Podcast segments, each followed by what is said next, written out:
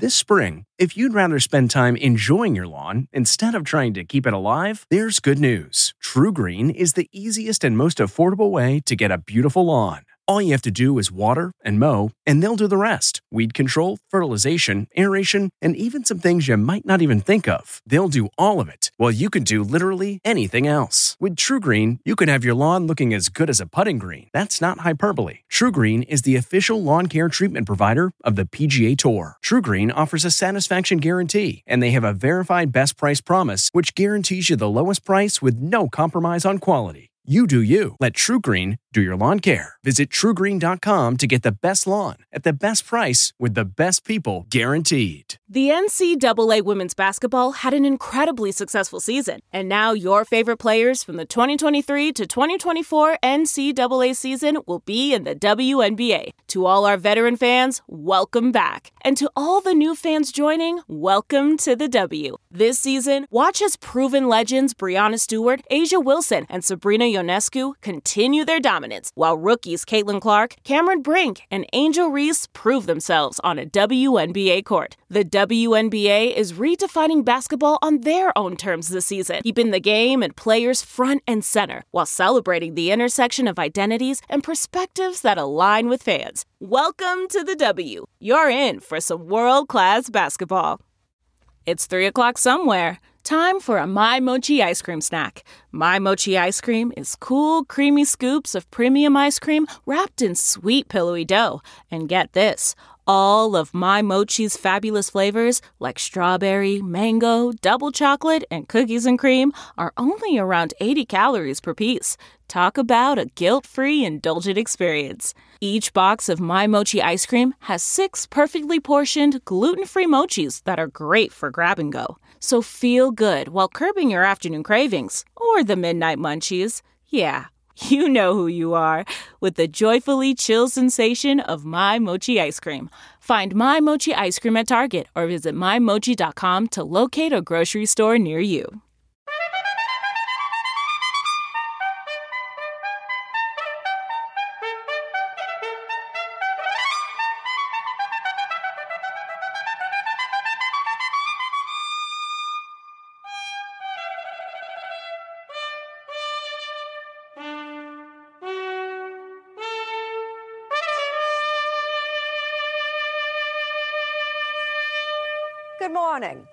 Happy Mother's Day. I'm Jane Pauley, and this is Sunday morning. For most of us, today is a day for celebrating our mothers with a visit or a phone call if we're lucky enough to have them still with us, or if they're gone, by remembering all the happy times that we shared in life.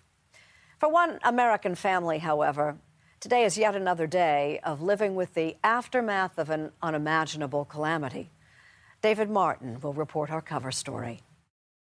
The last thing I remember before the blast was my mom laughing.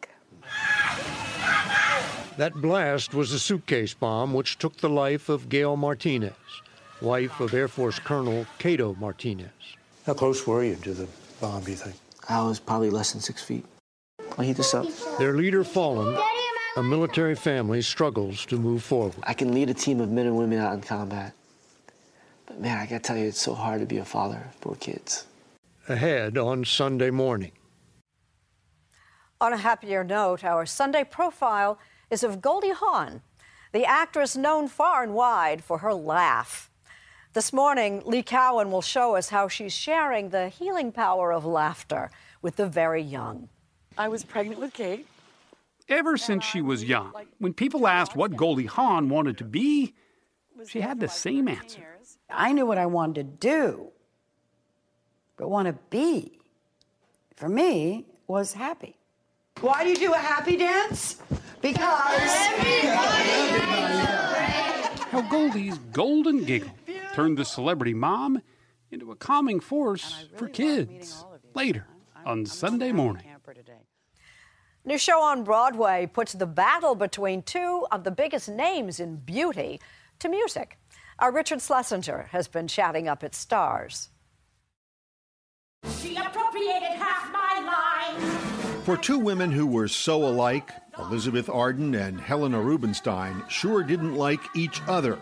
Now, the feud between the cosmetics queens has come back to life in a Broadway show starring Patti LuPone and Christine Ebersole. Was she mean? Yeah. Later on Sunday morning, putting a new face on old rivals. From there, it's on to a music legend. He's Johnny Mathis, a singer with a long list of hits to his credit and a lot of personal stories to tell. And he'll be telling them to Nancy Giles. When Johnny Mathis became famous, he learned that the world wasn't always so wonderful. Everybody thought I was white. What? Yes, people told me that all the time. They said, We thought you were white. I said, Oh, I'm not. Surprised? There are more surprises to come this Sunday morning.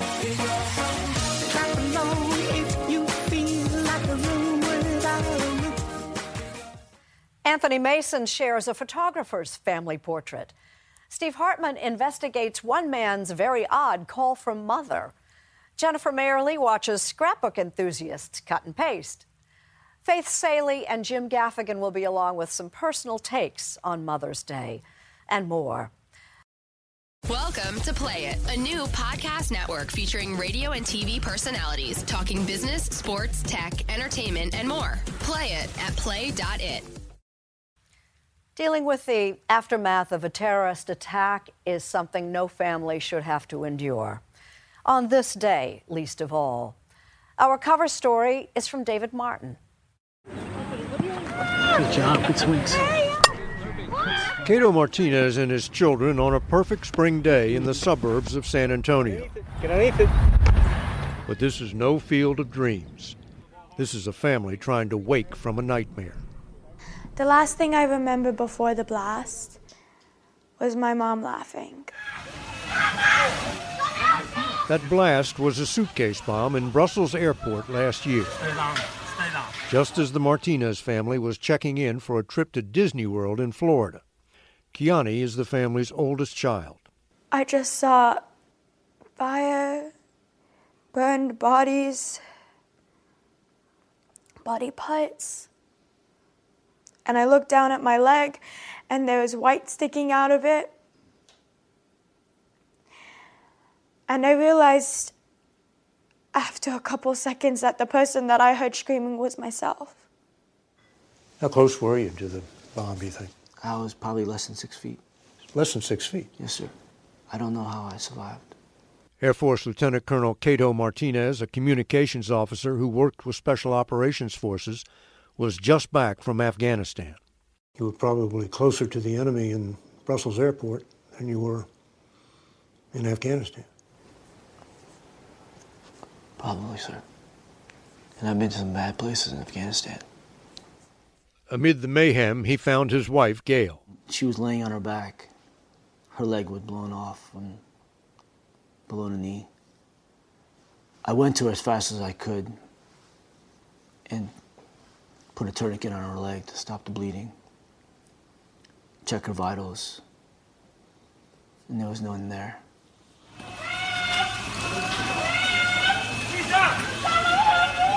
I saw my dad, and he was cradling Mama.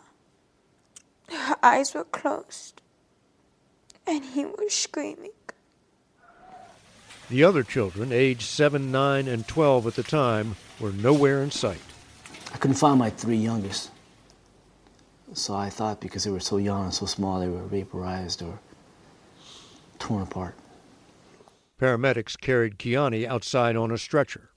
And then they brought out my mom. She was smiling, but she wasn't breathing, and I knew she was gone. And then they brought out Daddy to lie down right next to me. And for a while, we just lied there as he held my hand. But then his grip started loosening. I felt the darkness just surrounding me, and I just wanted to give in to it. Just quietly go, go into night and go to sleep. I, I just told her before I closed my eyes, I, said, I love you, and just if you see the kids, take care of them. He said, Don't leave me. Please don't leave me.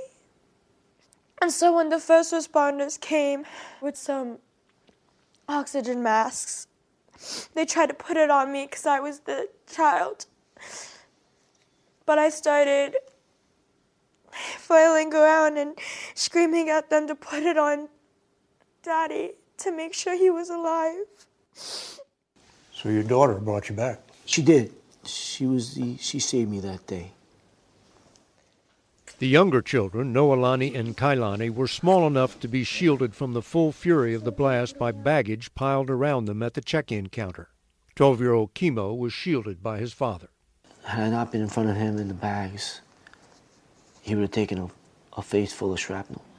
Still, Kimo was badly burned by the fireball. Third degree burns and 40% of, of his body. Skin and fat burned all the way down to the muscle. We didn't know if he was going to make it or not. Kiani's left leg was so badly injured, doctors thought they would have to take it off below the knee. It was cold, it was blue. There was nothing flowing to it because I had lost so much bone, so much muscle, and so many nerves that they thought that it would be better for me to have it amputated. Hmm. But then, as a last ditch effort, they decided to do an arterial graft from this leg and put it into this leg. So it really was a miracle surgery. Six months later, she performed her own miracle, standing on that leg for a full five seconds. It was her 18th birthday. Less than a month later, she was walking. Man, look at that. Now she's running, although she'll have to wear that uncomfortable brace for the rest of her life. Kiani also came close to losing her right arm to a piece of shrapnel which left that nasty scar. I don't hide my scars. I've come to the conclusion that while my scars are visible, they don't define me. It's your Purple Heart. yes, sir. Kato's scars are not as visible. I got two pieces of shrapnel on my spine, and I've still got 15 pieces in my right foot. So every day is painful. Physical pain is the least of it for a veteran of two combat tours. You can't prepare for when they bring that war to your house and they bring it to your family and they take away your wife. All my training experience went out the window when I was holding my, my wife in, in my arms. I failed my children and my wife. That sense of failure almost drove him to suicide. I had that gun in my mouth and I thought about it. Then I realized that no matter how dark it could be and how lonely I feel about what's going on with me, I knew it was a selfish act. I've got four little kids that rely on me. What are you looking for? Okay, I'll heat this up. Now he's Mr. Mom. You're gonna splatter something. Finding out what it takes to raise a family. Okay, they finished yet? Because I'm hungry. Between cleaning and cooking and taking the kids to their respective extracurricular activities in school, I broke down and said, look, I gotta hire someone to do this. I, so twice a month I have a, a, a, cleaning crew come in. You realize what you're telling me. You're going out on deployments with special operations force, and you come, come back and you break down over cleaning? I can lead a team of men and women out in combat. But man, I gotta tell you, it's so hard to be a father of four kids. Lieutenant Colonel Martinez is back on active duty this time a desk job. Turn the glove. Which gives him more time with his kids. Good form, good throw. That's Kimo has an arm like a cannon, his dad says, but the scar tissue from his burns is so tight that just dropping into a squat is a small victory. And his hand will need more surgery before he can properly grip a bat. You're going to come all the way back, you think? I think so, even better. San Antonio is the 10th place the Martinez family has called home as they've moved from post to post around the world. When somebody asks you, where's home, what do you tell them? Well, for me, home is Mama. She's the constant. Now it's a home filled with pictures of someone no longer there a wife and mother who was murdered by three terrorists who wheeled suitcase bombs into the Brussels airport. This whole house, there's always a reminder of Christmas. We wish we could tell you the dark days are over, that good has triumphed over evil, but we can't. I still suffer from doubt, from severe depression, from hopelessness, from guilt, regret. Kiani is starting college with wisdom no 18 year old should have. I have a different mindset now going forward. I'm not afraid to die. I'm more afraid of wasting a day and regretting not doing something important like saying I love you to my family. You know things other people don't know. If I can touch at least one person, even if that's a teenager like me in college, to pick up the phone and call their parents and say, Thank you for everything, I love you, then I've made a difference. And that's all. That's all that I need.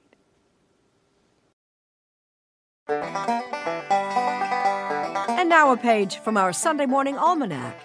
May 14th, 1850, 167 years ago today. The day Joel Houghton of Ogden, New York, received a patent for what he, oddly enough, dubbed an improvement in machines for washing table furniture. What today we call a dishwasher. His hand cranked contraption wasn't much of a labor saver. But once dishwashers became electric, well, that all changed. Dishes, dishes, dishes, three times a day.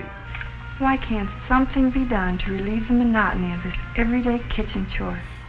Dishwasher ads largely targeted hardworking housewives and mothers. Dishwashing being seen as exclusively woman's work. Oh, I'll have everything straightened out. in a very short Even film star Bette Davis did an ad for a GE dishwasher back in 1935. Washes, rinses, and polishes the dishes and silverware. Eight dishes at a time. Dishwashing technology has advanced a great deal in the 82 years since. But have the average person's dishwasher operating skills kept pace? And oatmeal. To find out, several years back, load the darn our. Nancy Giles sought out Carolyn Forte at the Good Housekeeping Research Institute. You want to load all the soiled surfaces in. You never put it in like that. See, I've done that. Right, that's not the right way to do it. Whether it's dishes, glasses, silverware, or pots and pans, properly loading a dishwasher by hand is a job in itself. Perhaps next, they'll come up with a machine to do that. Coming up. This is an early 19th century scrapbook. This fellow was a page out of history. These scrapbooks from a private collection date back to the 1880s. Today, plenty of people still love to cut and paste, moms in particular. Jennifer Mayerle of our CBS station WCCO in Minneapolis makes some introductions. We're looking at a little scrapbook that I made when my grandson was first born. A quick look around this house says it all. Family means everything. Family um, supports each other. You know, we always have a, um, a saying at our house that we're all on the same team together. Linda Kleppe and her husband Glenn raised their six kids in Pine City, Minnesota, north of Minneapolis. I don't want them to forget the little details of growing up in a small town, of growing up in a large family. So she makes scrapbooks by the dozens. Did a lot of journaling of the different things we looked for. Books full of memories. That was a fun month. that was. that she hopes her children, like daughter Katie, will appreciate someday. And from buttons and bows to fancy paper, she gets most of her supplies here, the Pine City Scrapbooking Store. So, Marnie, it seems like you have something for everyone here in the We store. try, Marnie Stelz is the owner. Cardstock, pattern papers, stickers, everything. The store doubles as a retreat. It's a place where women, moms for the most part, can even stay overnight and scrapbook. We're not in a rush to get to work, to get the kids out the door. It's be comfortable all weekend, be creative all weekend. I think he probably made this after he came home. Okay. The inspiration for the shop comes from a place close to Marnie's heart. I can't even imagine. He was so young in that picture. A gift from her father before he passed away his World War II scrapbook. I'm so glad he wrote around all of them. So you would know who was who, and that's him there. It's a personal history, a snapshot of time gone by. Part photo album, part journal. Scrapbooks date back to the 1800s. And even Thomas Jefferson kept scrapbooks. Ellen Gruber Garvey is the author of A History of Scrapbooking in America. This is an early 19th century scrapbook. This fellow was. She says it all started with newspaper clippings. The press was full of valuable information that was just disappearing, and it was only through making scrapbooks that you would ever be able to find it again. It was our modern day Google. Yes, exactly. Exactly. One of our most notable scrapbookers? Well, Mark Twain is a real standout because he not only kept scrapbooks, but he invented one. The author and humorist patented a self pasting scrapbook in the 1870s. That meant that instead of having to get out the glue pot and maybe heat the glue, animal glue, you could use a Mark Twain scrapbook which had gummed strips on the pages. As scrapbooking grew in popularity, so a lot of his are about historical figures and a lot it came to be a true historical resource. Who is Alexander Gumby? Alexander Gumby was born into poverty in the 1880s. Uh, he worked in the lunchroom at Columbia. He was a cafeteria worker. Gumby's collection of almost 300 scrapbooks, which he donated to New York's Columbia University, documents what it was to be African American in the early 20th century. He called this project the Unwritten History. Thai Jones is manuscript curator. He was known as Mr. Scrapbook by the 1920s. So uh, they would say that you didn't know Harlem, you hadn't experienced Harlem until you had come to his studio and seen his material. His scrapbooks meticulously depict the lives of notables like poet Langston Hughes and abolitionist Frederick Douglass. Many of these will be the only remaining document we have, or the only remaining copy of a newspaper article. So, absolutely, these are used by scholars all the time. As are the scrapbooks of some of the women of those times who defiantly struggled to make their voices heard. Women's rights activists, they were acting in public, they were speaking in public, they were out there on the platform, and they weren't supposed to be. So they had to keep track of how people paid attention to them. What did people write about them? Of course, in these digital days, it's easy to see scrapbooks as a quaint affectation of a time past. But not to everyone. I would like to pass down a legacy of, you know, here's what our family did, here's here's how we cared about each other, here's how we grew up together. We read over the scrapbook maker's shoulders as we look at their scrapbooks. We understand what mattered to them, why they saved it. We guess at why they saved it, and that that digging and guessing is such a wonderful and exciting process. It's a gift. It's a gift. Yeah. Chances are you think my heart's your Valentine. Chances are we'll catch up with Johnny Mathis next. and later, Literally, I had to pretend I didn't have a thought in my brain for this. Goldie Hawn. Seriously. Welcome to Play It, a new podcast network featuring radio and TV personalities talking business, sports, tech, entertainment, and more. Play it at play.it. Look at me. There's no doubt who's singing this classic, Misty. He's that indisputable legend of popular music, Johnny Mathis. But if there's no mistaking the voice, we're all apparently somewhat mistaken about his name, as he tells our Nancy Giles.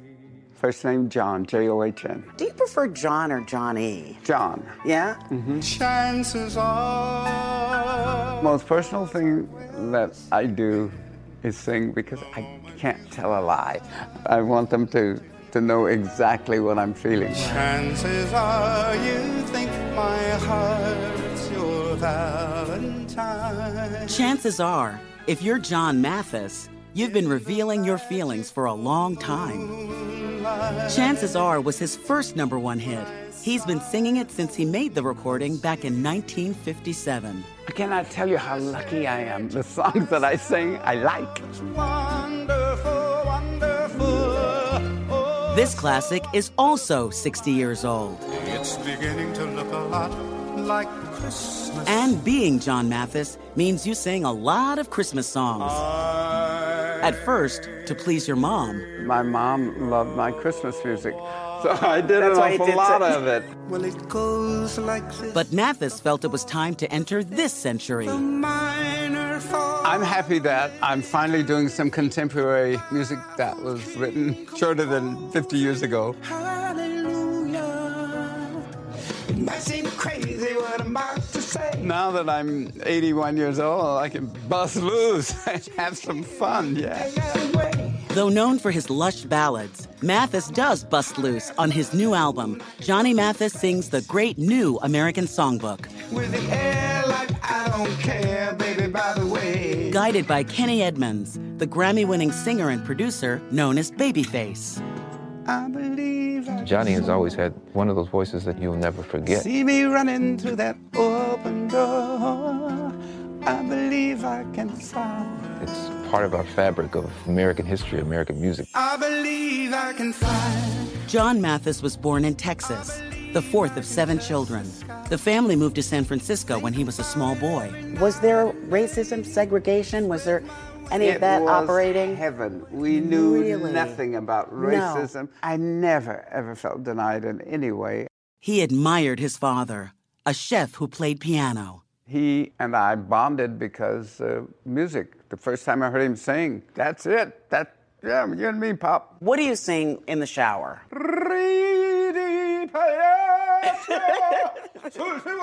His father sent him to a voice teacher whose lessons obviously included classical training. Mathis also excelled at basketball, hurdling, and the high jump. I had a bad back, and every time I jumped, I felt it. So instead of pursuing a place at the Olympics, Mathis was invited to New York in 1956 to make his first records. It's not for me to say. His greatest hits album from 1958 was on the Billboard charts for, get this, nearly 10 years. It was only when Mathis achieved fame that he discovered the world was not like his idyllic San Francisco childhood. When I went to Vegas, I had to stay over there, and I said, "Well, you got this big hotel. Why can't I stay there?" Oh no, you have to stay over the, the railroad tracks over in the colored section. Did it make you angry? No, I, I, I laughed at it. I said, "Don't be so stupid. What am I going to do? I'm not going to, you know, marry your daughter. You know, come on." And it's very funny because everybody thought I was white. What? Yes, people told me that all the time. They said, "We thought you were white." I said, "Oh, I'm not." But your picture was on your albums. Yeah. Yeah. There was a time when I was in the South. Someone came to me before the show and said, There's been a threat on your life.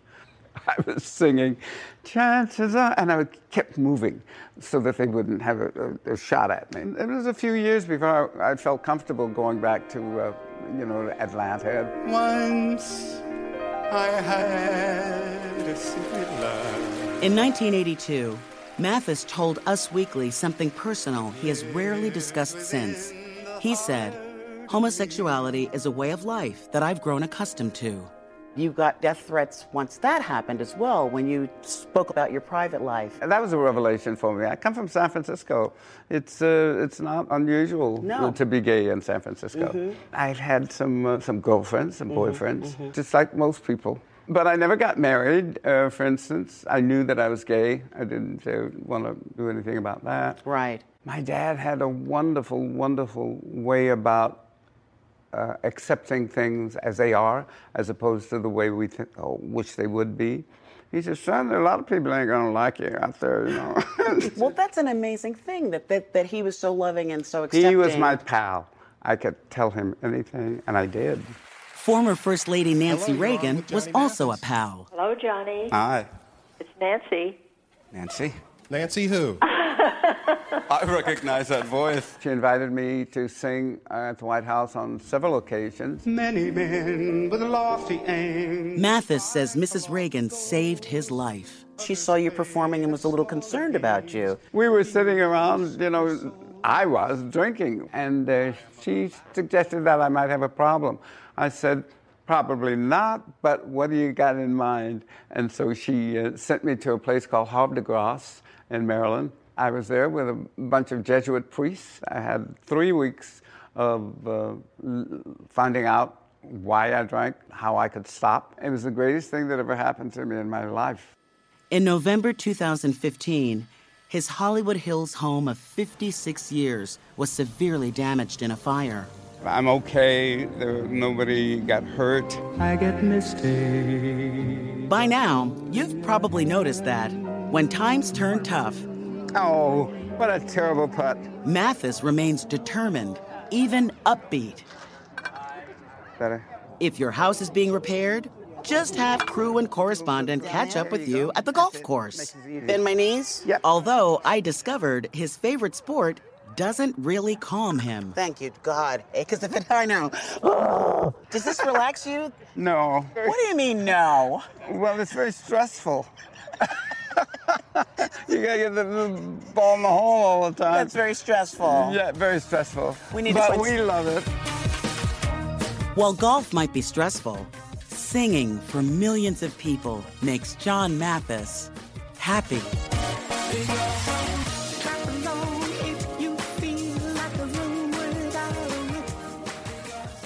Nicely done.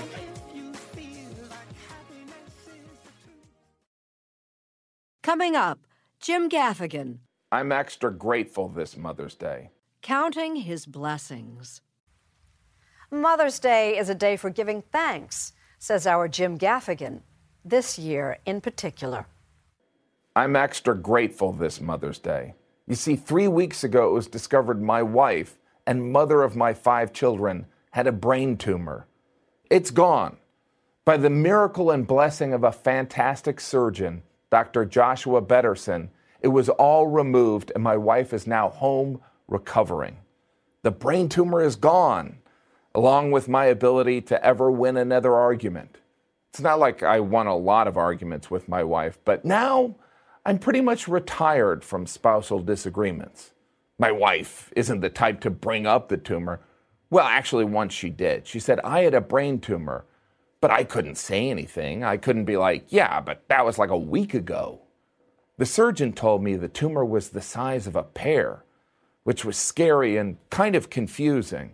I don't know why tumors are always compared to fruit. What's the logic? Well, if you're going to compare a tumor, it should be something edible. A pear? Are surgeons looking at tumors while painting a still life of a bowl of fruit? It seems weird. Why fruit? Initially, I thought it was because surgeons are really bad at analogies, but then I realized surgeons are just dumbing it down for idiots like me. They're probably thinking, well, this moron won't understand centimeters, let alone circumference. I don't want to ruin sports for the poor guy. He certainly doesn't eat fruit, but he's probably seen a pear. You know, when he was in the grocery store buying carbs. Larger tumors are often compared to grapefruit. I wonder how grapefruit feel about that. I was already one of the least popular fruit. Now I have to be compared to the worst kind of tumor. It ain't easy to be a grapefruit. So this Mother's Day, give your mom or wife extra love, but probably don't give her fruit.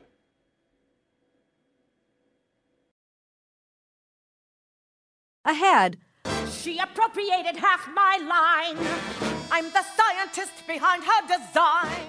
the best of enemies. A new musical on Broadway brings to life a historic rivalry that was anything but pretty. With Richard Schlesinger, we take a look.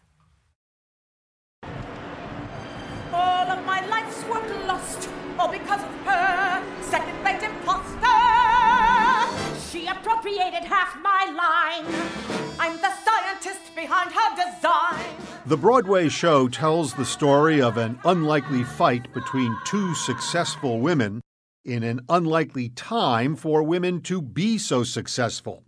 In the early 1900s, before women could even vote, the flames of the feud between cosmetic queens Helena Rubinstein and Elizabeth Arden had already been ignited. They did really some vicious things. There was no question. Lindy Woodhead wrote the book War Paint about the ugly fight over the business of beauty. She's coming, she's coming, she's coming. In the new musical, Christine Ebersole plays Elizabeth Arden. She was very driven and very committed, and nothing deterred her. Was she mean? Yeah. but she could, of course, put on the charm. It's so wonderful to be back in Manhattan. And Patti LuPone plays Helena Rubinstein. What's your read on your character? I think their similarity is what's so interesting because they were enemies, but ambitious, ruthless, creative, uh, and I also think very lonely. My sons don't call, my husband cheats. Now they can pay their own receipts. I'm back on top. The real story of Arden and Rubinstein is dramatic enough even without the music and the costumes. They might well have been friends, but in the case of these two powerful, wealthy women, similarity bred contempt. They were enormously talented. They respected beauty. They were tyrannical. And they both came from very little and made very, very much.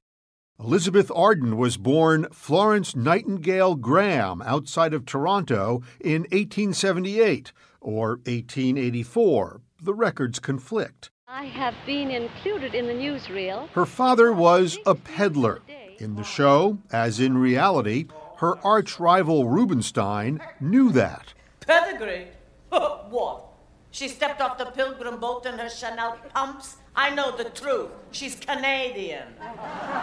Helena Rubinstein was born Haya Rubinstein in 1872 in Krakow, Poland. Every woman, no matter what her age, Her father sold kerosene, and in the show, as in reality, Arden knew that. Royalty? Haya Rubinstein? Her father pulled an egg cart through the slums, Slums of of Krakow. Krakow, he couldn't even afford the donkey. You know, so, and I think they're speaking. that's very mean. But they're also speaking the truth. And the truth hurt. As the money piled up, so did the resentment. The fact they opened salons around the corner from one another. Doug Wright wrote the script for the show. The fact that Elizabeth stole Helena's uh, favorite marketing director away, and then Helena retaliated by stealing Elizabeth Arden's husband and bringing him to her company. Wow. And uh, similarly, That's there- a feud. Yeah, that was a feud.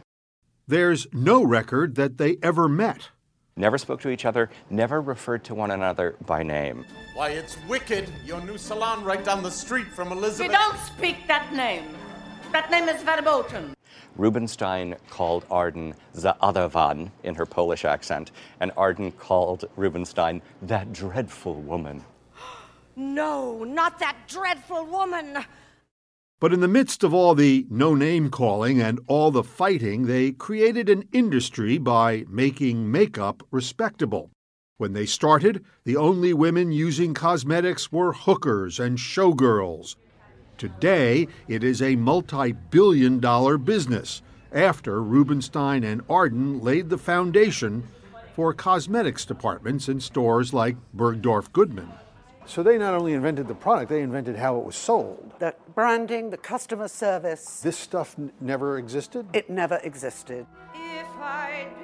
The fight that propelled these two women had largely been forgotten until now. Perhaps, argues the show, because they were women. The two stars sing a duet called If I'd Been a Man.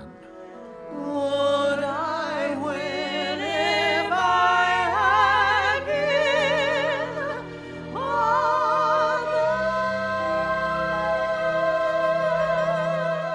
It's just, you know, it was one of the great feuds in American business. It was Macy's and Gimbel's and But those were men too.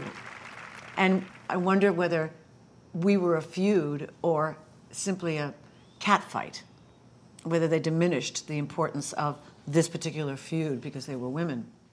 In the end, there was no real winner of this feud, but no real loser either. The reality is that they needed each other. They fed off each other. It was very sparky. And it was great for business. Helena Rubinstein and Elizabeth Arden died within 18 months of each other. When I was just a farm girl in Ontario, could anyone have known how far I'd climb? Became a name the world could not ignore. And it would probably pain them both to know they are being remembered together as two women who produced all that makeup but never made up.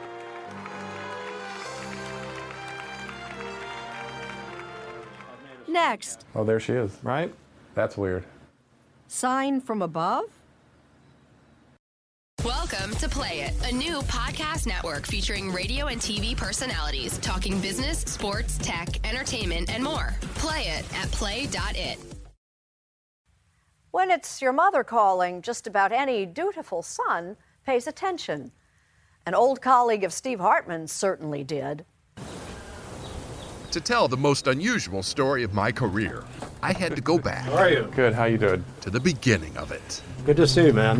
33 Been a years. long time. My first job in news was with Brad Brown. You're all grown up. WTOL TV.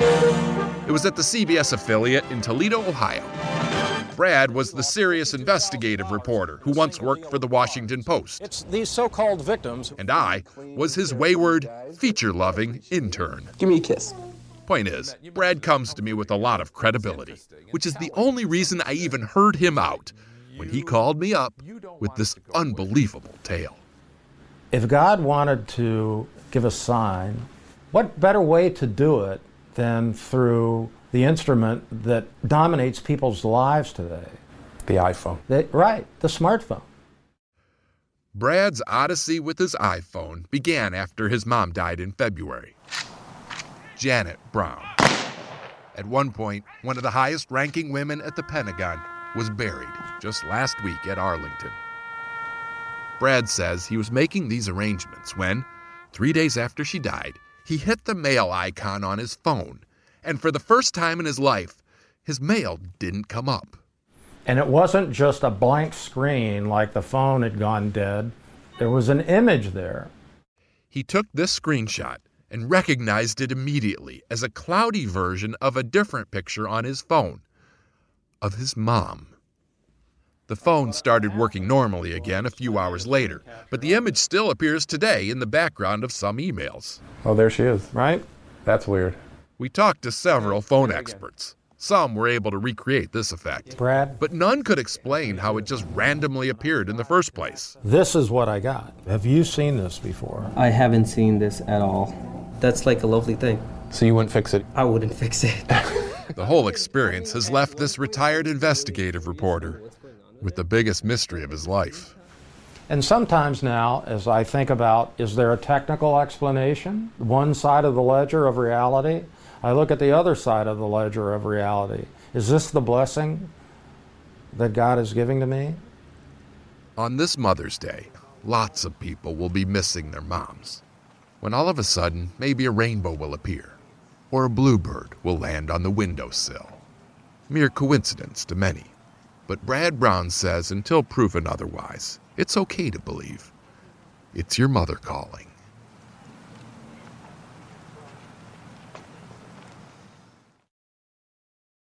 Okay, why do you do a brain break? Because every brain needs a break. Just ahead, back to school with Goldie Hawn. Why do you do a happy dance? Because They're, they're not mine. Oh, honey, I was sure you'd remember them. Well, I think I'd remember if I had three Four, honey. Don't forget little Joe. It's Sunday morning on CBS. And here again is Jane Pauley. Goldie Hawn has charmed a generation or two in movies like Overboard in 1987 with Kurt Russell. Now, she's focusing her talents on her youngest audience yet. Lee Cowan has our Sunday profile. Inhale. If you really focus, you can calm your brain. Kindergarten is usually more about chaos than calm. Which is what makes this classroom so surprising. Okay. Ask them to breathe in. Breathe in. And ask them to breathe out. Breathe out. But perhaps more surprising may be the mom behind it. You want to feel like you come to school and you know how to refresh yourself so you can learn, be happier, and you know be more productive. Actress Goldie Hawn, who built a career playing the ditzy blonde, is now all about kids' brains. We know how we're going to be able to change the way we're thinking just by thinking. Hawn calls her program Mind Up, and it's catching on. How many kids do you think are in the program around the world now? There's probably close to 2 million doing it now. Two million? Yeah. And now we're in nine different countries. We have 30 schools in Serbia. We have the UK, Canada, Hong Kong. Okay, why do you do a brain break? Because every brain needs a break. Hawn spent years working with neuroscientists and psychologists to create a 15 lesson plan to help kids like nine year old Esme Malikoum be more mindful, to help calm the stressors of modern day youth. I remember my dad said, be happy right now because when you're older, you're going to have problems. Does life get a little harder? Yeah. But you get through it. And I really love meeting all of you. So I'm, I'm, I'm one happy camper today. I think it comes from deep inside of me. It has nothing to do with what I do and making people laugh or be an actress, but it has a lot to do with who I am. And it matters to me. It matters because Hawn herself needed help battling depression and anxiety at a time most of us knew her only as the woman with the golden giggle. We first met her on Rowan and Martin's Laugh-In back in 1968, a role that came almost by accident. And now for you legions of futuristic fans. It's She actually flubbed her audition, but that's what got her the job. And I missed a word, and then I went, Oh, I'm sorry.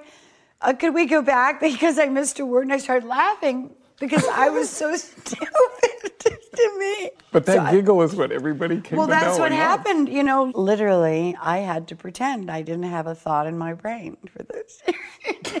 She was so good at being alluringly clueless, she even won an Oscar for it, playing opposite Walter Matthau in Cactus Flower. Do you always stand up there like that?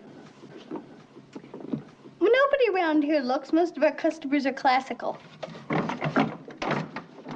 You're 22 and you get an Oscar. It's kind of crazy. I mean, I think it was just somewhere where the stars are aligned. How did that fit in your head, though? It didn't fit. Despite the smiles, Hawn felt out of place. As a young girl growing up in a Maryland suburb of Washington, D.C., her first love wasn't acting, it was dancing. She'd been at it since she was three. I had a life plan. Met, get married, and have a nice house, and open a dancing school, and teach children. You never wanted to be an actress. That wasn't. I didn't you want to be a star. I thought stars were totally messed up. And in her case, she was right. Stardom did mess her up. I was turned upside down about my own reality. I was had anxiety. Um, I didn't want to go anywhere. I I lost my smile, Lee. She went to therapy, stayed in it for nine years, in fact, and eventually got her smile back by listening to what her brain was telling her. Comedy is music. I hear music. I can hear when something's not right. And now, the sun is very dangerous. Mom, it feels like you're putting on Yeah, a lot. no, just here, when you need it here. She still hears that music. In fact, it's what brought her back to the big screen for the first time in 15 years with co star Amy Schumer in Snatched. We both talk about comedy as if it's a mathematical equation. So when you talk about what's that, what about that? Yeah, that's funny. What's your PIN number? One, two, three, four. Oh, God. I was gonna change it. Hawn plays the older half of a dysfunctional family duo, kidnapped while on vacation in South America. It's full of the kind of hijinks that defined her early career, but Hawn says that is not what drew her to the role.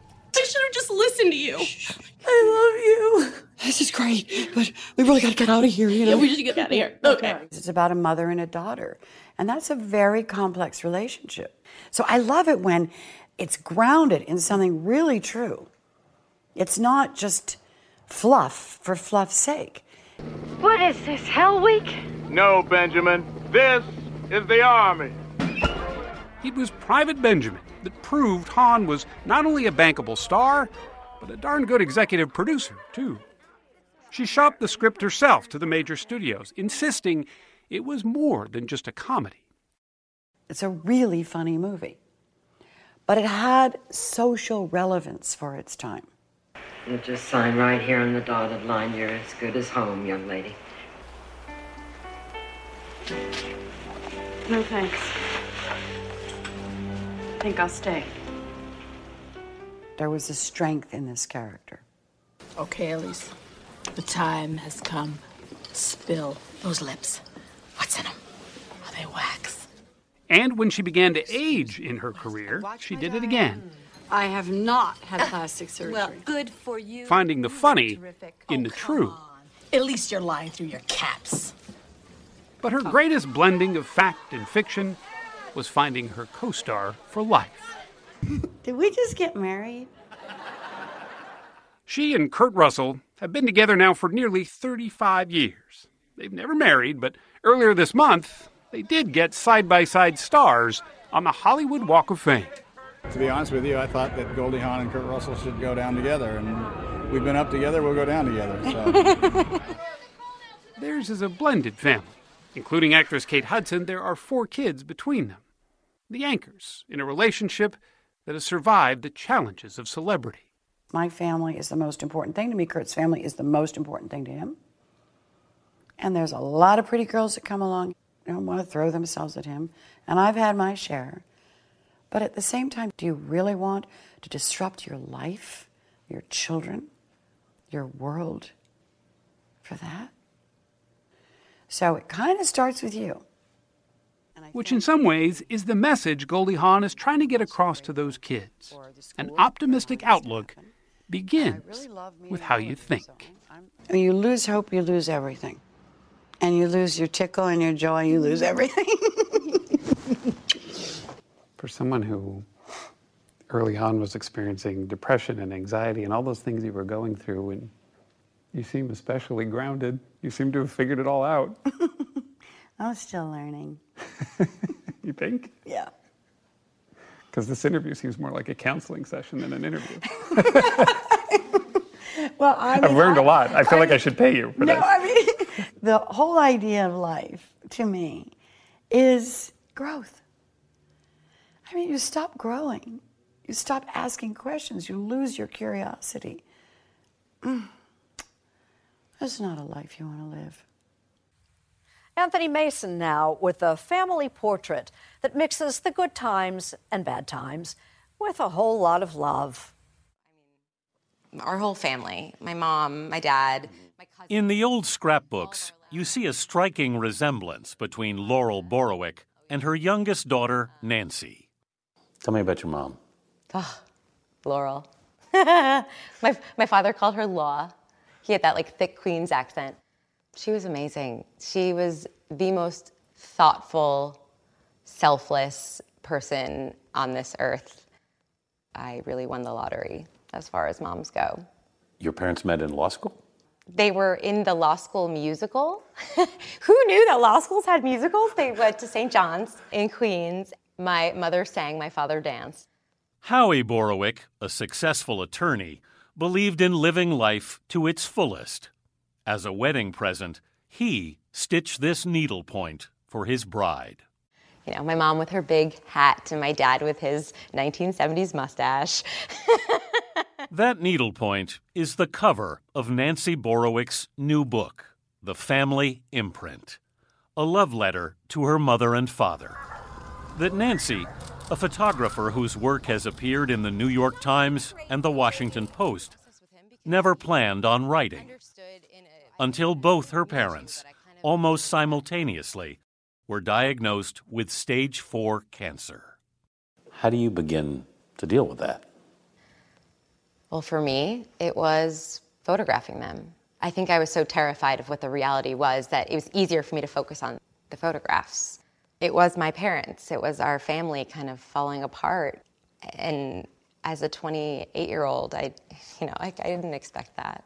What began as a way to be closer to her parents and cope with their illness grew into something bigger.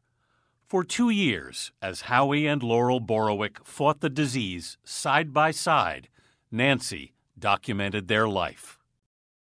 There's some photographs in here that can't have been easy for you to take.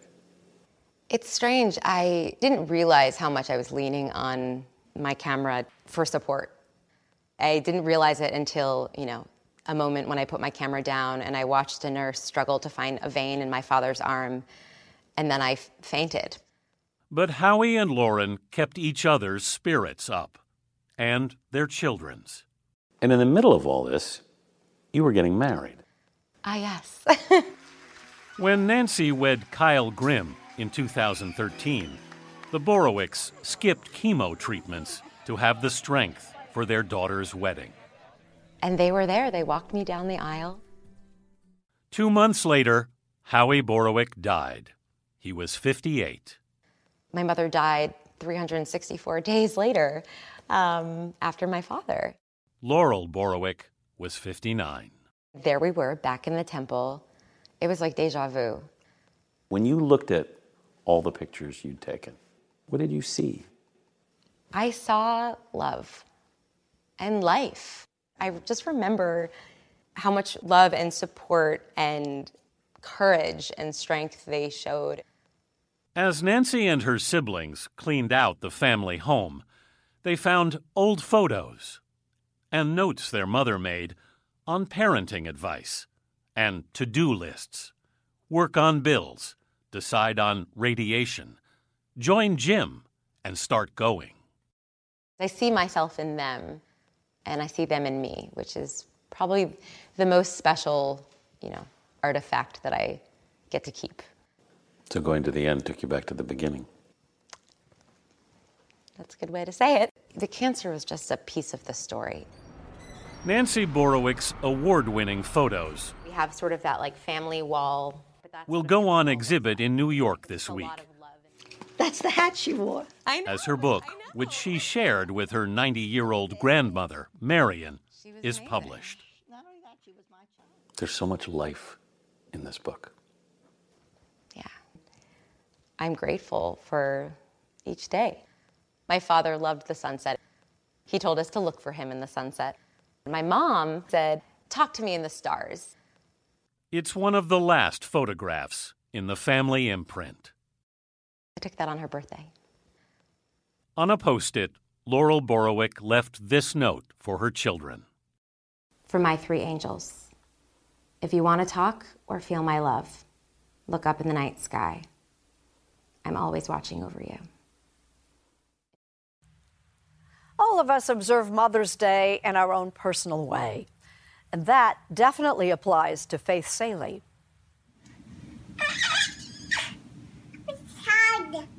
Mother's Day is a bittersweet day for many of us. We all have mothers, but some of us have lost them. When my mother died in my 20s, an older friend told me that my relationship with her would continue to grow, that as I aged, I would learn new things about her. This seemed unthinkable at the time. It has turned out to be true. While nothing has ever replaced my mom's love, loving my own children has brought me closer to my mother than I could have ever imagined when I lost her 20 years ago. Here's what I've learned by becoming a motherless mother What's so funny? how much she loved me. I knew she did, but now I understand the depths of her love, the insane amounts of patience, sacrifice, and humor it must have taken to raise me, or for any mother to raise any little human. How exhausted she was. I now understand why we ate dinner at 5:30 p.m. and why she was in bed by 8. Why she went to church every weekday morning before we woke up. It's the same reason I go for a run at 6 a.m to have time to collect my thoughts and say thanks for the day before I get hit with equal amounts of kisses and toddler mucus. why she cried when she was happy. This is a mystery solved as soon as you receive your first love note from your four year old. Why she was so grateful. I remember my mom sitting at our kitchen table paying bills with a small smile. She'd sigh and say, I'm so blessed to be able to pay these. She knew it was about what you have. Oh my goodness! I tell my kids all the time that I'm so lucky they chose me to be their mom. I'm as grateful as she was, but I'll never be as graceful as my mom. As my dad said in his eulogy for her, and you may say the same about your mom, we can't be as good as Gail, but we can all try to be good like her. My mother is still revealing herself to me every day as I approach the age at which she left us. I hope you feel closer to your mom today, too, wherever she is. Now, a Mother's Day look at maternity leave by the numbers. As of last year, the United States was the only one of 41 advanced nations to offer zero weeks of guaranteed paid maternity leave. The Family and Medical Leave Act of 1993 does offer some employees the option of taking up to 12 weeks off, but it's unpaid leave. In 2015, the last year we've got statistics for, fewer than 10% of new mothers in our country took any maternity leave. The more educated a woman is, the more likely she is to have the option of leave. And one last figure worth considering. In 2015, fewer than half of all women on maternity leave were paid by their employers. But 70% of men on paternity leave continued to get their salaries. And with that, Happy Mother's Day. One more very small matter, and just in time for Mother's Day. Our congratulations to Sunday morning producer Sari Aviv and her husband Chris on the birth of their daughter, Colby Ava Strothman, on May 10th. And next week, here on Sunday morning. From Amsterdam, the design issue.